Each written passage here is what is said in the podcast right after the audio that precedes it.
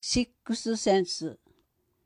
視覚聴覚嗅覚味覚触覚を五感という。人間は五感を使って情報を入手する。情報の8割は視覚からだというから驚きだ。視覚障害は情報障害と言われるゆえんである。弱視全盲によってその割合は異なるのだがさしずめかろうじて光を感じるだけの僕は7割ぐらいを失っているのだろう。視覚障害者新米の頃仲間と旅をしたことがある。その中に全盲歴40年という女性がいた。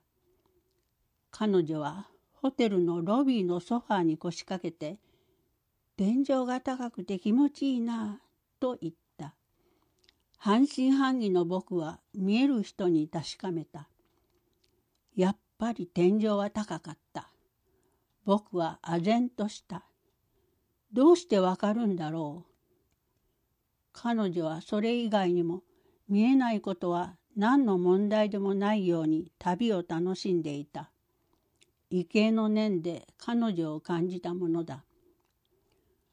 ところが最近僕にも似たような感覚が宿るようになってきた。白状で歩き始めた頃はいつもの駅の改札を出てバスターミナルへの曲がり角を必死で探してた。白状、触覚を使ってである。一年が経過したぐらいからいつの間にか問題なく曲がれるようになった。曲がり角に差し掛かった時微妙な空気の流れみたいなものを感じるのだ。空間を察知するのだ。周りの人からはまるで見えているような動きだろう。初めての場所でも前方にある壁のような障害物はなんとなくわかる時がある。圧力みたいなものを感じる。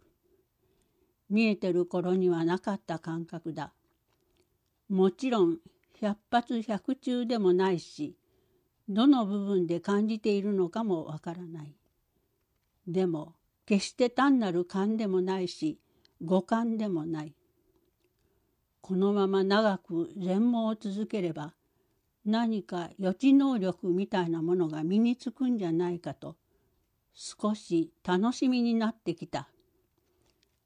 ハリー・ポッターみたいになったらどうしよう。どこかのサーカスでも雇ってくれるかな？